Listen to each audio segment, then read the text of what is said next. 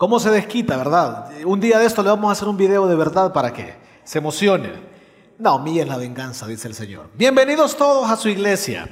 Fíjense que hoy es que estamos comenzando una nueva serie de conferencias y en este boletín que ustedes reciben hay una invitación desprendible. La idea es que ustedes puedan usar este, esto como una herramienta, un instrumento para poder invitar a alguien a tu grupo de casa. El grupo de casa es realmente un lugar donde nuestra vida cambia, donde nosotros nos establecemos, ayudamos, nos ayudamos unos a otros entre amigos y es toda una aventura. Pero igual sean todos bienvenidos a su iglesia. Estamos súper alegres de comenzar una nueva serie. Siempre cuando comienza una nueva serie tenemos altas expectativas de que Dios nos va a hablar durante cuatro semanas, cinco semanas y sin duda alguna Dios lo va a hacer durante esta serie que ya estamos entrando al verano.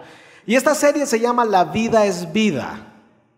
Y, realmente que esto es profundo. Cuando decimos la vida es vida, muchos de nosotros probablemente no, no estamos convencidos de que la vida es vida. No tenemos esa conciencia de que la vida es vida.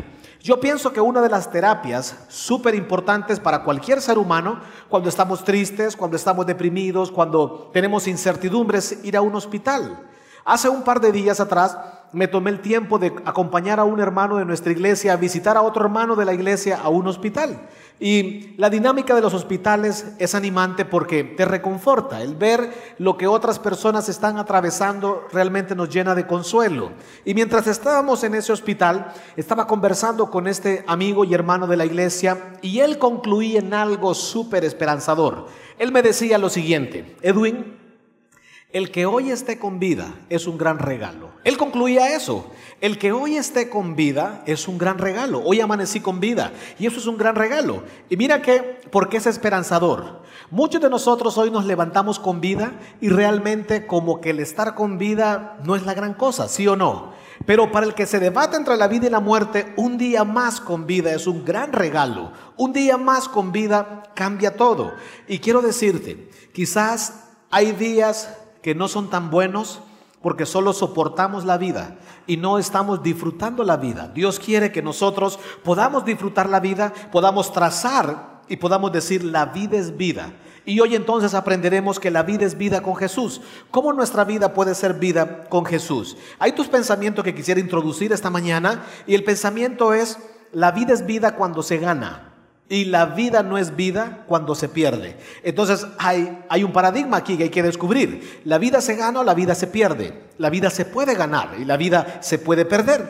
Y para esto quisiéramos que Jesús nos lo pueda explicar. El libro de Lucas capítulo 9 versículo 24. El Señor Jesús nos da una palabra súper rica, profunda y práctica a la vez. Y Jesús dice lo siguiente. Si tratas de aferrarte a la vida, la perderás. Pero si entregas tu vida por causa mía, la salvarás. Mira qué interesante. Jesús dice que hay momentos donde nosotros nos aferramos a la vida. ¿Cuándo un ser humano se aferra a la vida? ¿Y cuándo un ser humano pierde su vida?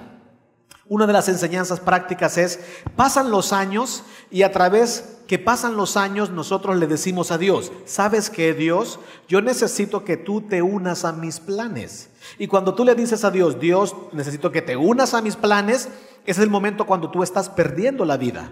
Pero cuando tú renuncias a tu yo, y tú dices, sabes que Dios, con todo y todo yo me voy a unir a tus planes. Y cuando le dices a Dios, yo me voy a unir a tus planes, entonces Dios toma un papel preponderante en tu vida. Dios se vuelve el centro de tu vida y tu vida toma otro rumbo, empieza a girar alrededor de Dios y Dios dice, con el paso del tiempo entenderás que has ganado tu vida, que has entendido el significado de la vida. Pero hablando del significado de la vida, hay pasajes en la Biblia que de repente muchos de nosotros no quisiéramos leer. O hay pasajes en la Biblia que, que son claros, que son confrontantes. Y quisiera auxiliarme de un pasaje de estos para tomar un poco de forma en la conversación de hoy. Quiero llevarte el libro de Salmos capítulo 90, versículo 10. La Biblia dice lo siguiente, 70 años son los días de nuestra vida y 80 años los más robustos. Mira qué contraste.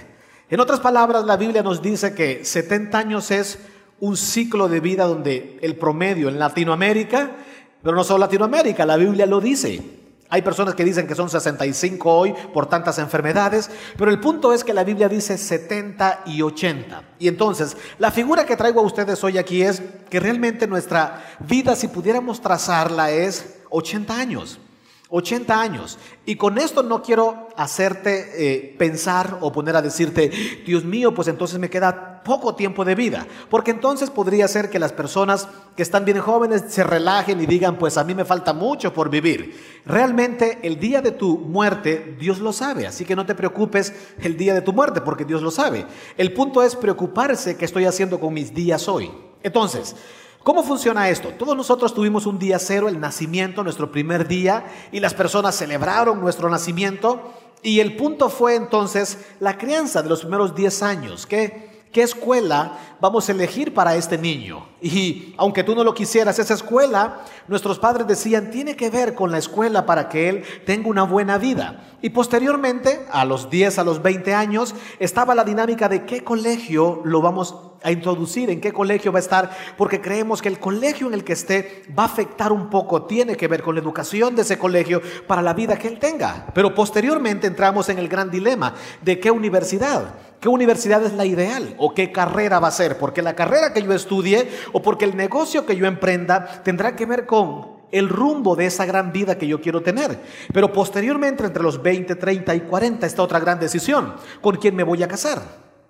Y el saber con quién me voy a casar tiene un impacto. Sabemos todos que tiene un impacto y decimos, Dios, eh, no sé quién va a ser esa persona, quién va a ser mi cónyuge con el que yo voy a estar, pero voy a seleccionar de esta y esta manera porque esta persona va a ser increíble en mi vida y nosotros creemos que el casarse es la felicidad. Uno no se casa para ser feliz, uno hay que estar feliz para casarse. La felicidad es un resultado, pero, pero tiene una implicación. Pero posteriormente está esta etapa de los hijos y dicen, bueno, tendremos hijos y aspiramos a los hijos y decimos, la crianza que le demos a nuestros hijos tendrá que ver con la vida que ellos tendrán, porque yo no quiero que ellos vivan lo que yo viví y hacemos todo ese juego de palabras. Pero más adelante no solo es eso, está la etapa de construcción y decimos, tendré mi primer carro. Y decimos, si tan solo fuera esta marca, porque en esta marca yo me sentiría cómodo y tenemos la dinámica de dónde vamos a vivir. Y creemos que la colonia o el tipo de casa o la figura esa de la vivienda tiene un impacto en nuestra vida porque eso tiene que ver con la gran vida que estamos viviendo. Donde yo vivo o donde yo estoy tiene que ver con la vida que estamos viviendo.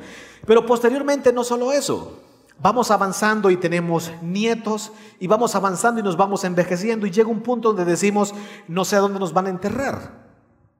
Pero todos llegamos a un momento de reflexión. Entonces, esta figura nos ayuda a entender algo. De 0 a 80 años hay un momento donde la vida cambia. ¿Y sabes cuál es ese momento? El momento es cuando tú aceptas a Jesús como tu Salvador. Porque en toda la figura de vida eso cambia la trayectoria de tu vida. El saber a dónde vas a estar eternamente cambia increíblemente tu vida. Pero muchos de nosotros decimos, yo he aceptado a Jesús como mi Salvador y mi vida no ha cambiado en nada. Yo he aceptado a Jesús como mi Salvador, yo respeto a Dios, pero realmente yo sigo igual con los mismos problemas. Entonces hay algo más desafiante en esta conversación hoy. Nuestra vida cambia no solo cuando aceptamos a Jesús como nuestro Salvador, sino que nuestra vida cambia ese día, en alguna de estas etapas, cuando te convertiste en discípulo o cuando te conviertes en discípulo de Jesús.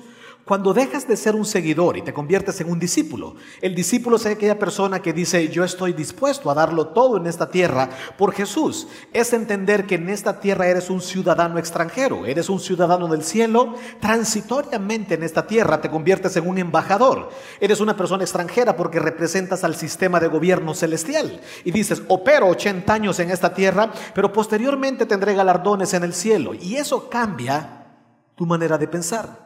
Entonces la gran pregunta es, ¿en cuál de estas etapas te convertiste en discípulo? O puede ser que a estas alturas tú digas, wow, realmente yo no soy un discípulo hoy, soy un seguidor, soy un simpatizante de Jesús, pero realmente no soy un discípulo. Y eso tiene que ver con la gran vida. Jesús dijo, el que, el que se aferra a la vida la perderá, pero el que la entrega por causa mía, el que es mi discípulo, entonces tendrá un impacto en esta tierra.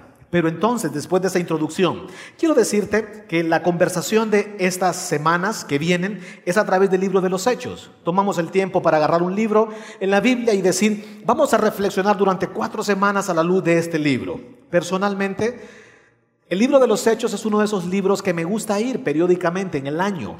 Voy unas dos o tres veces y lo leo de corrido porque siento que es la iglesia en acción. El libro de los hechos comprime y resume la dinámica de lo que la iglesia hizo, lo que la iglesia es. Y quiero decirles, cuando me tomé el tiempo de estudiar el libro de los hechos para darles a ustedes la conversación de la que estamos hablando hoy, Siempre hay ideas preconcebidas. Aunque uno no quiera, siempre cuando estudia la Biblia hay ideas preconcebidas. Cuando voy a la Biblia, voy con ideas como por ejemplo en el capítulo 1 hay un verso granada en el 1.8 y dice, me serán testigos en Jerusalén, en Samaria y hasta lo último de la tierra. Y hay ese tipo de pasajes que uno dice, bueno, yo creo que Dios me va a hablar por allí. Avanzamos al capítulo 2. En el capítulo 2, versículo 42 en adelante dice, y la iglesia Perseveraba en la doctrina, en el partimiento del pan, en las oraciones con los apóstoles, y la iglesia crecía y el Señor añadía cada día a los que iban a ser salvos. Están ese tipo de pasajes allí y avanzamos al capítulo 3 y vamos viendo y viendo y viendo. Le dije, Dios, no quiero ideas preconcebidas, sino solo háblame.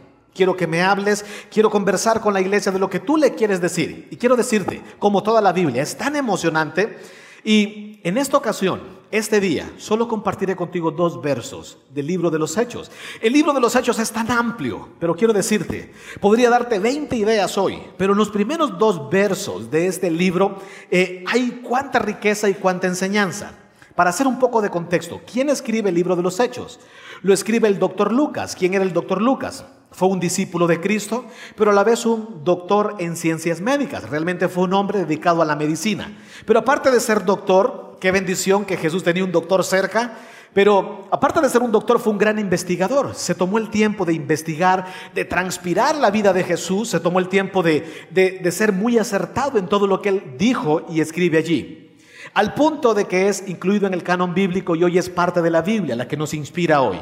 Entonces quiero compartir contigo dos versos del libro de los Hechos y de aquí sacaremos nuestra enseñanza y nuestra conversación el día de hoy. Vamos entonces al libro de los Hechos y dice lo siguiente, estimado Teófilo, en mi primer libro me referí a todo lo que Jesús comenzó a hacer, comenzó a enseñar hasta el día que fue llevado al cielo. Y luego de darles instrucciones por medio del Espíritu Santo a los apóstoles, fue a los que había escogido. Fíjate, son dos versos que uno los lee de corrido, quizás los has leído una y otra vez, pero quiero que regresemos al verso 1. Dice lo siguiente, estimado Teófilo, en mi primer libro me referí a todo lo que Jesús comenzó a hacer y enseñar hasta que fue llevado al cielo. Inmediatamente leo este verso, una de las cosas que resalta a mi corazón y a mi mente es, fue llevado al cielo. Yo digo, wow, Jesús nos recuerda que tarde o temprano seremos llevados al cielo. Jesús nos recuerda que tarde o temprano seremos llevados de esta tierra, aunque tú lo aceptes o no lo aceptes. Jesús sabemos que Él iba a resucitar y era Dios, pero nos enseña que somos vulnerables y que tarde o temprano seremos levantados de esta tierra. Pero también Jesús nos enseña en estos dos primeros versos que Él dejó un legado y dice, antes de ser llevado al cielo, le dio instrucciones a sus apóstoles. Y a estos apóstoles solo tuvo tres años con ellos, pero fueron tres años suficientes para impactar el mundo. Fueron tres años suficientes para crear una revolución. Ahora, si te pones a pensar, Jesús solo vivió 33 años entonces. A los 33 años él sabía que iba a partir físicamente. Él iba a partir, obviamente resucitó, fue Dios y él vive eternamente. Pero fueron 33 años suficientes para causar un gran impacto. Puede ser que tú hayas pasado los 33 o puede ser que no hayas llegado a los 33. Y la pregunta es, ¿cuál es el impacto de tu vida en esta tierra? Pero no solo eso. Seguimos viendo el pasaje Seguimos viendo el verso y leemos el verso y hay muchas enseñanzas. Quiero decirte algo. Esta mañana me atrevo a decir lo siguiente. Ustedes se podrían ir a casa solo con el inicio de este verso. ¿E, ¿Escuchan eso? Ustedes se podrían ir a casa hoy y decir, wow Dios, ¿cuánto nos enseñaste solo con el inicio de este verso? ¿Y sabes cómo inicia este pasaje?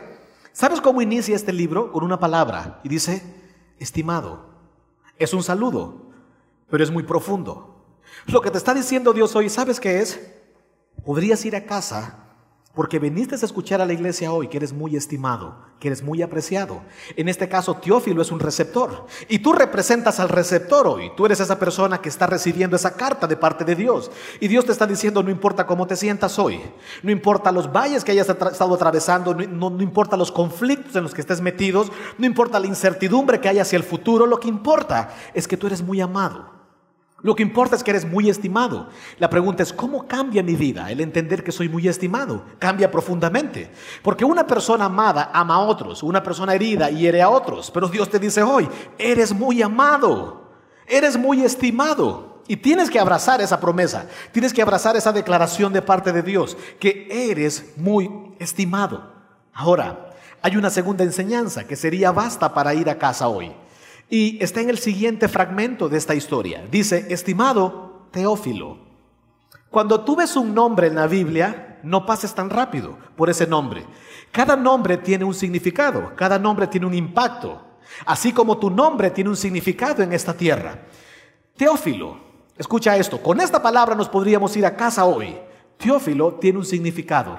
Si tú tomas esa palabra en el griego y buscas su interpretación, Teo significa Dios. Por eso la teología es el estudio de Dios y filos significa amigo. Entonces Dios está hablando a través de Teófilo diciendo, eres un amigo, un amigo de Dios. Y entonces hoy podrías ir a casa diciendo, a Dios le interesa que seamos sus amigos. Y la pregunta sería, ¿cómo te afectaría esta próxima semana que tú crezcas en ser más amigo de Dios? ¿Te imaginas? ¿Te imaginas qué pasaría en tu vida si tú dices, Dios, tan solo voy a intentar ser más amigo tuyo?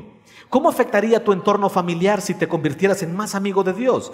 ¿Cómo impactaría tu mundo laboral siendo tú más amigo de Dios? ¿Cómo afectaría tu entorno, tus pensamientos, tus decisiones, tus reacciones si tan solo dices, yo necesito hoy ser más amigo de Dios? Necesito intimar un poco más. Realmente puede ser que me estoy viendo como un conocido de Dios, pero no soy su amigo. Quiero decirte, Jesús se toma el tiempo de decirle a sus discípulos, ya no les llamaré siervos les llamaré mis amigos. Y Jesús te está diciendo hoy, ¿sabes qué? Me gustaría estar más cerca de ti. Me gustaría que me consideres más en tu vida. Me gustaría que me veas como una de las personas más cercanas en tu vida. ¿Tienes la idea de cómo impactaría profundamente tu vida hoy? Pues por eso podemos comenzar esta mañana yendo a casa y diciendo, Dios, tengo una necesidad de ti. Pero más adelante el pasaje sigue diciendo, estimado Teófilo, en mi primer libro me referí a todo lo que Jesús, escucha esto, comenzó a hacer y comenzó a enseñar. Entonces, de aquí voy a tomar algunas enseñanzas esta mañana y voy a comenzar de adelante hacia atrás. Dice que Jesús comenzó a enseñar. Eso es lo que, lo que escribe él. Pero las personas que enseñan tienen mejor impacto cuando hacen, ¿no crees tú? Las personas que enseñan tienen más impacto cuando hacen. Y las personas cuando hacen tienen más impacto cuando son, cuando somos. Cuando somos realmente impactamos lo que hacemos y cuando hacemos tiene más impacto lo que enseñamos. Así que quiero darte entonces esta mañana tres ideas, tres hechos, tres acciones, tres actos en los cuales tú puedes decir, si yo hago esto, tendré una mejor vida tendré una gran vida, disfrutaré la vida, voy a trazar un futuro de manera distinta. La vida es vida con Jesús. La primera decisión, el primer acto, la primera acción es simplemente ser. ¿Podríamos? No parecer, sino simplemente ser.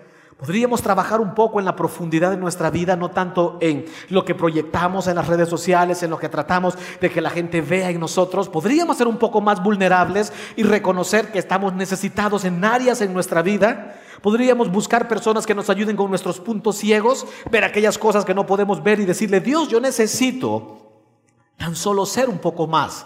Entonces, ¿ser qué? Ser más amigo de Jesús, por ejemplo ser más amigo de Jesús y decir, Dios, quiero ser más amigo tuyo para que me indiques aquellas cosas que no están bien. Entonces ser es igual a tener visión.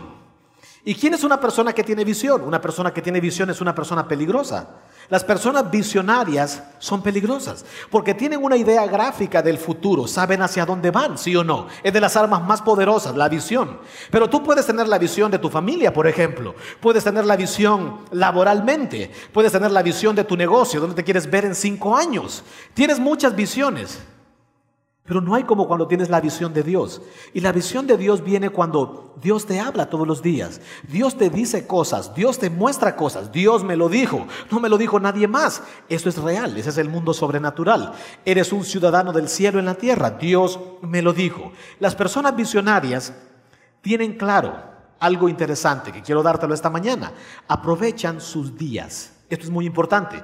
Aprovechar nuestros días.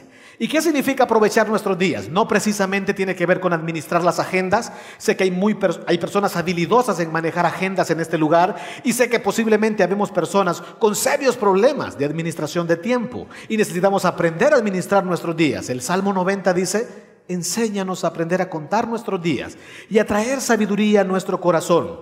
Pero, ¿qué implica aprovechar nuestros días? ¿Sabes qué? Voy a tirar una, frase memorable aquí. Espero que haga eco en tu vida. Aprovechar nuestros días es algo como esto. Un día sin conocer a Jesús es un día desperdiciado. ¿Entiendes eso? Un día que tú dejas sin conocer a Jesús es un día desperdiciado. Porque ese día podría ser un día impactante y ese día podría tener un impacto en los próximos días. Es importante conocer a Dios. Un escritor escribe lo siguiente y dice, necesitamos aprender a soñar cinco minutos despierto de nuestras 24 horas todos los días. ¿Escuchaste eso? Necesitamos aprender a soñar despierto, cinco minutos al día de nuestras 24 horas. Y tú dices, ¿cómo funciona eso de soñar despierto? Muchas personas ni podemos soñar dormidos porque tenemos interrupción de sueño, los problemas y las cargas nos atacan, mucho menos como para soñar despierto. Soñar despierto significa tener altas expectativas. Que amanezca un día y tú digas, Dios, hoy voy a reflexionar un poco de que este día va a ser bueno, porque tú eres bueno. ¿Y de dónde sacamos ese sueño de soñar despierto? La Biblia dice que las misericordias de Dios son nuevas cada mañana. Y si las misericordias de Dios son buenas cada mañana, quiere decir que a nuestro alrededor hay todo un mundo sobrenatural. Hay un mundo de cosas buenas que están ocurriendo no porque creemos o pensamos, sino porque Dios ya las dijo, que están allí en la Biblia. Pero el entorno negativo y tóxico no nos dejan vivir esa vida. Por lo tanto, no somos visionarios, por lo tanto, no podemos ser, por lo tanto, no tenemos un diagnóstico certero de lo que está pasando en nuestra vida y por eso nuestra vida es complicada, por eso nuestra vida es un poco cuesta arriba. Jesús dijo en Juan 15, el que permanece en mí es mi discípulo y separados de mí no pueden hacer nada, pero el que está en mí, él dice algo, tendrán gozo. Y aquí radica disfrutar la vida el gozo. No es un gozo que radica de cosas externas, de acontecimientos. El gozo implica de algo que viene de adentro, algo que se engendra y es provocado en mi relación íntima con Dios. Y ese gozo nada más, nadie más te lo puede arrancar, ni circunstancias, ni situaciones, ni acontecimientos. Entonces, una vida gozosa, una vida que tiene una gran vida, no es una vida con ausencia de problemas, no es una vida con ausencia de adversidades, es una vida cotidiana normal, pero que tiene futuro, es una persona que es por dentro. Y por lo tanto, son esas personas que decimos, wow, a pesar de lo que te pasa, ¿cuál es el secreto? ¿Cuál es la receta? Nos volvemos parámetros en la sociedad. Sigamos avanzando a nuestra segunda acción, nuestro segundo acto, nuestra segunda manera de ver la vida. Primero dijimos ser, tener visión, aprovechar nuestros días. En segundo lugar, hacer. Dice, entonces dice Teófilo, le dice el doctor Lucas a Teófilo, comencé a escribir todo lo que Jesús comenzó a hacer y a enseñar. Hacer. Tiene que ver con tener propósito. Hacer. Entonces, muchos decimos, yo estoy haciendo muchas cosas, yo invierto mi día en hacer muchas, pero muchas cosas. La gran pregunta sería, ¿eso que tú estás haciendo está conectado con lo que realmente cuenta? ¿Eso que tú estás haciendo hoy realmente va a trascender? Después de que tú te despidas de esta tierra, va a trascender de verdad, está afectando la vida de personas hoy. El propósito es una de las cosas más valiosas que un ser humano puede tener en la tierra, cuando tienes propósito. Sin propósito puedes tener dinero, puedes tener muchas cosas, pero hay un vacío. Pero cuando tú tienes propósito, es esperanzador. La vida es esperanzadora. ¿Y cómo funciona esto de tener propósito? Significa, en primer lugar, dijimos aprovechar nuestros días. Aquí es aprovechar las oportunidades. Una persona con propósito es una persona que entiende la dimensión de las oportunidades. Yo he escuchado personas que dicen, lo que pasa es que a mí lo que me ha hecho falta es una oportunidad. Yo he escuchado personas, yo he escuchado personas que dicen, lo que pasa es que este futbolista tuvo una oportunidad. Lo que pasa es que este, este artista tuvo una oportunidad. Esta persona lo que le hace falta es una oportunidad. ¿Eso es un paradigma? Nosotros tenemos que aprender a aprovechar las oportunidades. Ahora te lo explico de la siguiente manera. ¿Cómo funciona la dimensión espiritual? Hay cosas meramente terrenales que se observan, son tangibles, pero hay un mundo sobrenatural que no se puede ver. Por eso el apóstol Pablo dice, yo quiero que sean abiertos los ojos del entendimiento. Cuando tú eres lleno del Espíritu, cuando tú caminas en el Espíritu, tú puedes entender toda esa dimensión espiritual. Muchos de nosotros estamos rodeados todos los días de bendiciones y de oportunidades, pero sencillamente no las vemos. Eso está pasando hoy en tu vida. Lo creas o no, hay oportunidades alrededor tuyo. Se trata de aprovechar las oportunidades. ¿Qué es una oportunidad? Dar en el blanco, acertar en el blanco. Ahora, ¿cómo logro aprovechar las oportunidades? Porque esto es tan amplio. ¿Cómo aprovecho las oportunidades? Te voy a dar una manera práctica de cómo aprovechar las oportunidades en la vida. Pidiendo consejo. Pedir consejo es una de las cosas más vulnerables, humildes, pero sagaces en la tierra. Hoy, el mundo empresarial ha entendido eso y lo ha disfrazado con un término llamado mentoreo. Hay personas hoy que pagan para que alguien lo cochee, porque necesitamos guía. Y cuesta mucho dinero tener una hora con alguien. Es más, mucho del cocheo a veces es electrónico. Alguien está en Dubai, alguien está en España y le dice, necesito que me, me cochees una vez a la semana. Y esa hora tiene un impacto en la vida de una persona. El consejo, la Biblia dice que el consejo nos hace más sabios, que al insensato lo puede hacer sabio y al sabio más sabio. Pero ¿cómo funciona el consejo? El consejo te ayuda para diferenciar una oportunidad de una oferta.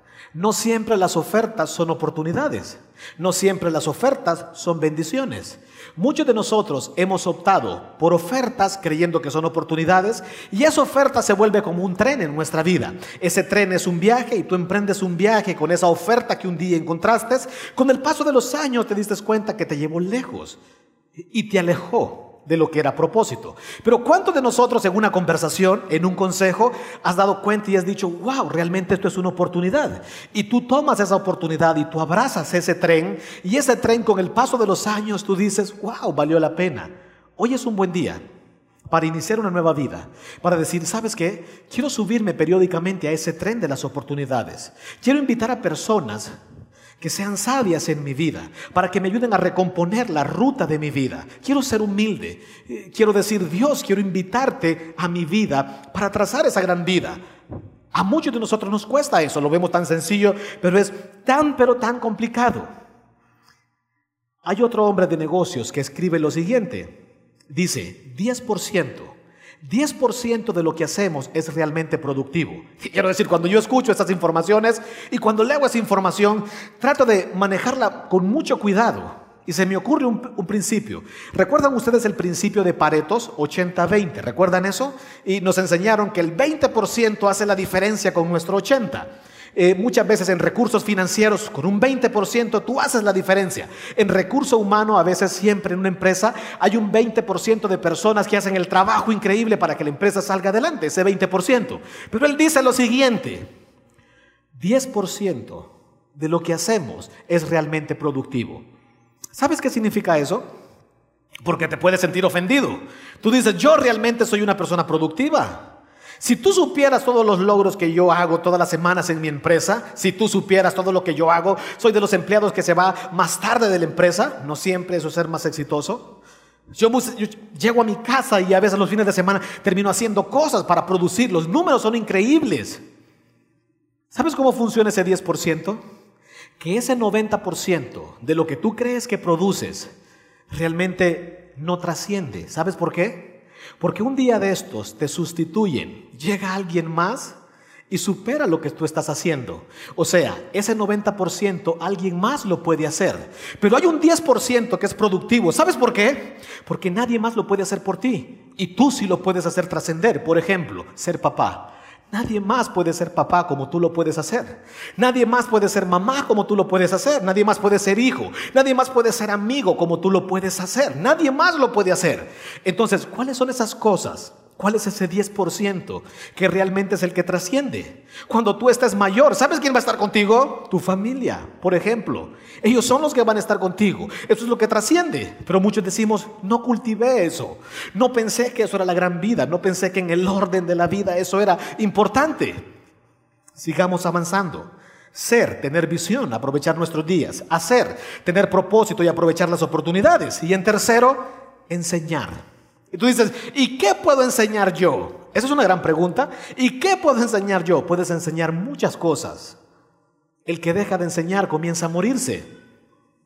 Hoy le puedes decir a Dios, Dios, yo quiero enseñar, pero esto de enseñar es tan amplio y yo quisiera resumirlo en una cosa. Enseñamos valores. El mundo está necesitado de valores, ¿sí o no? Está necesitado de valores.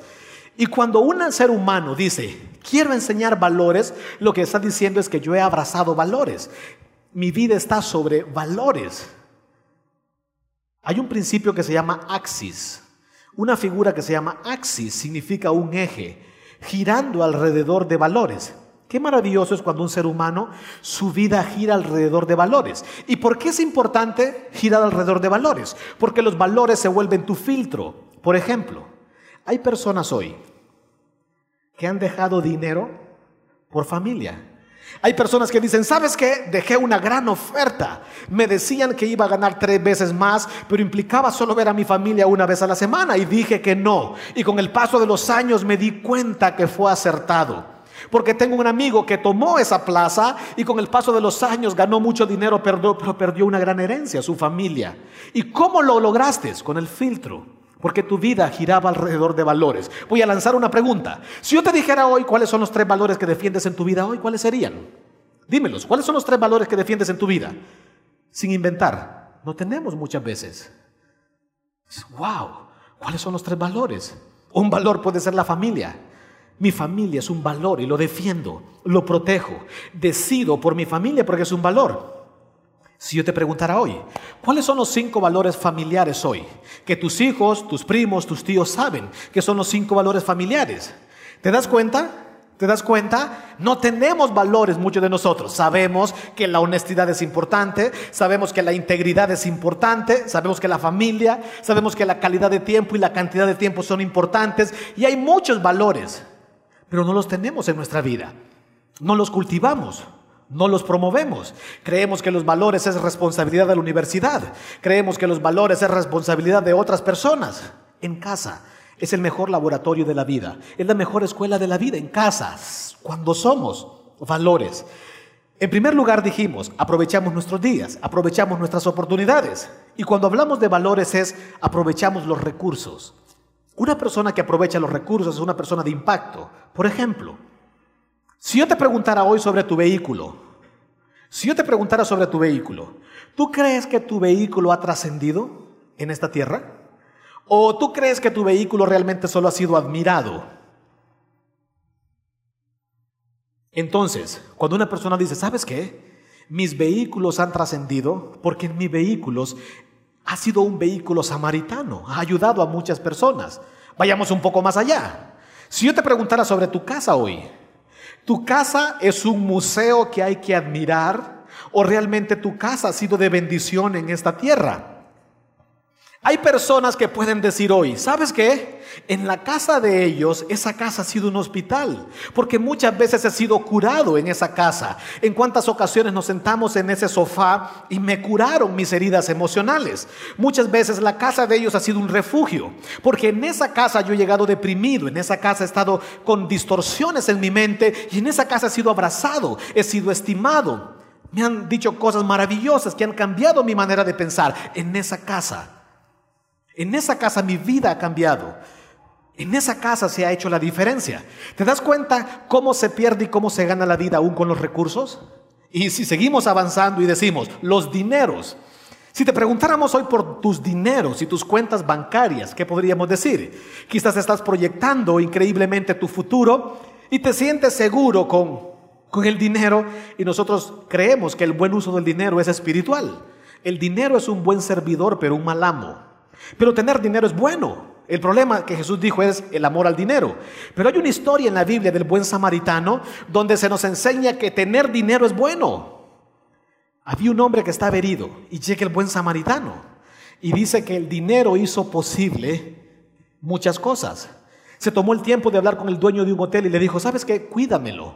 Él interrumpe su agenda y dice, tengo que ir a hacer otras cosas, pero cuídamelo. Lo levantó, lo cargó y lo llevó y le dice, atiéndelo y cúralo lo que cueste yo te lo pagaré. Pregunta, ¿qué milagros has provocado con tu dinero? ¿O has pensado egoístamente con tu dinero? ¿Qué cosas han ocurrido con tus dineros para ayudar a otros? Y cuando hablamos de recursos, estos recursos son importantes, pero el recurso más poderoso es la familia. Hoy, una persona ubicada en la tierra, una persona que está disfrutando la gran vida, es aquella persona que la familia tiene un lugar importante. Así que volvamos a nuestra familia, reconstruyamos nuestras familias, peleemos por nuestras familias. Eso es posible, no importa donde tú te encuentres.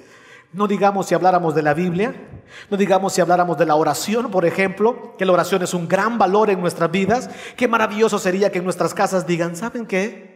En casa, cuando vemos los alimentos, damos gracias a Dios porque estamos convencidos que Dios es un Dios proveedor. Por las noches, toda nuestra casa eleva oraciones y podemos dormir, acostarnos y levantarnos en paz porque Dios nos sustenta. Pero también, cuando hay problemas en nuestras casas, no los evadimos, no los escondemos, no los diluimos, sino los platicamos. Tomamos el teléfono divino, hacemos oraciones y le decimos, Dios, tú eres nuestro amparo, nuestra fortaleza, nuestro pronto auxilio en las tribulaciones y enseñamos ese tipo de valores. ¿Te imaginas ese tipo de familias? Lo podemos provocar, lo podemos hacer, cada uno de nosotros. Hay una historia increíble en el mundo del básquetbol. No sé cuántos de ustedes siguen la NBA. Una de las ligas más rentables del mundo del deporte, la NBA o la NBA. Y entonces hay algo que se hace todas las temporadas y se selecciona el MVP, el jugador más valioso de la temporada. Y ser el MVP es increíble. Ser el jugador más valioso de la temporada implica un reconocimiento jugoso de dinero, de influencia. Ya me imagino yo, el MVP de la temporada es muchos contratos para anuncios comerciales y muchas cosas más. Pero no solo eso, es prestigio. Y cuando se selecciona a un jugador como el jugador de la temporada, una de las cosas que se espera es el discurso. Porque en ese discurso están allí los amigos, está allí el equipo de baloncesto, está allí los familiares, hay cualquier cantidad de cámaras y personas en el mundo dándole cobertura a ese reconocimiento. En el año 2014 se reconoce a un jugador de Oklahoma con el nombre de Kevin Durant. Se le reconoce como el jugador más valioso. El punto es que el contexto de él es un contexto bien fuerte, pero no solo eso, se considera que ha sido uno de los discursos más estremecedores en la historia de la NBA. Su contexto es, a los 21 años, su mamá se queda sola con dos hijos. Él era el hijo menor, tenía un año, su, su hermano tenía tres. Y a los 21 años, su padre los abandona. Hombres, Luchemos por nuestras familias. Eso nos hace hombres. Está esta mujer allí con dos niños, con un futuro incierto, y dice, tenía que hacer algo.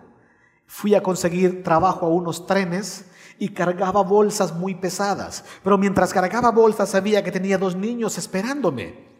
Había meses donde tenía que cambiarme de un departamento a otro en esos suburbios. Había noches donde sufría y le pedía a Dios que no me los abusaran sexualmente, donde le pedía a Dios que no fueran absorbidos por el mundo de las drogas y tenía que luchar por estos dos niños. Ese es el contexto de Kevin Durant y su madre Wanda. Y llega el momento del discurso. Está este jugador emblemático de la NBA frente a todo este público. Se dirige a sus compañeros y les agradece se toma el tiempo para hablar de su padre. Un padre que lo había abandonado, pero le dice, Padre, ¿sabes qué? Tengo palabras para ti. Y le ofrece palabras increíbles. Se toma tiempo para decirle a, sus hermanos, hermanos, ¿saben qué? Ustedes han jugado un papel importante en esto y esto y esto. Y a medida que yo escucho ese discurso, pienso en una conclusión. Todos estamos escribiendo una historia en la tierra. Pero mientras yo estoy escribiendo una historia en la tierra, hay otras historias detrás de mí escribiéndose en mi historia. La historia que tú estás escribiendo, alguien más la está escribiendo por ti. Tiene un impacto, esto trasciende. Después él viene y se dirige a un entrenador, se dirige a personas y por último hay un silencio. Y le clava los ojos a su madre. Y va a dirigir su discurso a su madre su madre Wanda, una mujer de color, observa a su hijo y empiezan a derramarse lágrimas en esta mujer. Las cámaras siguen el rostro de esta señora madre. Y esta señora madre empieza a ver a su hijo como quien dice, hijo, lo lograste. Hijo, qué alegría que estés allí. Kevin frente al micrófono, Wanda en primera fila, madre e hijo mirándose fijamente. Durán, la superestrella, volvió a acomodar su micrófono y le dice lo siguiente, creo que no sabes lo que hiciste. Así comienza el discurso para su mamá. Le dice, mamá, ¿sabes qué? Creo que tú no sabes, creo que no tienes conciencia de lo que realmente tú hiciste. Con 18 años tuviste a mi hermano y tres años después vine yo. Todo estaba en nuestra contra. Una madre soltera con dos hijos a los 21 años. El mundo nos dijo que jamás estaríamos aquí. Hemos ido de departamento en departamento moviéndonos con muchas necesidades por nosotros mismos. Y le dice este hombre, madre, uno de los mejores recuerdos que tengo fue cuando nos mudamos a nuestro primer departamento. No habían camas, no habían muebles, no habían lujos, pero estábamos en la sala de estar abrazados porque pensábamos que lo habíamos logrado. Continúa este hombre y le dice, mamá, tú nos hiciste creer. Mamá, nos alejaste de las calles. Mamá, nos vestías y nos dabas de comer. Cuando no tenías que llevarte a la boca, te asegurabas que nosotros comiéramos y te ibas a la cama con hambre. Te sacrificaste por nosotros. Y le dice, mamá, tú eres el MVP, tú eres el jugador más valioso. Y todo el público se levanta en ese momento, se pone de pie y comienzan a aplaudir. Y yo digo, si esta gente sin Dios sabe escribir grandes historias, ¿Te imaginas las historias que tú y yo podemos escribir sabiendo que tenemos a un Dios poderoso que está de nuestra mano para auxiliarnos, para recordarnos y decirnos que somos sus amigos? Yo quiero cerrar esta conversación recordándote algo, un reto teófilo. El reto teófilo es, ¿sabes qué significa teófilo? Teos filos, amigo de Dios. El reto es, mañana es lunes, que tengas una semana arriesgada para poder crecer en ser más amigo de Dios. Piensa cómo afectaría tu vida ser más amigo de Dios.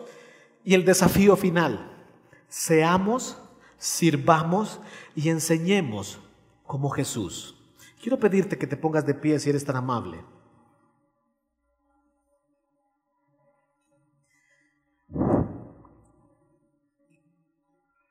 Mientras estamos de pie, me parece que uno de los momentos más importantes de un culto inspirador es cuando nos tomamos un tiempo para interactuar con Dios. Quiero suplicarte, si ese es tu deseo, que puedas cerrar tus ojos.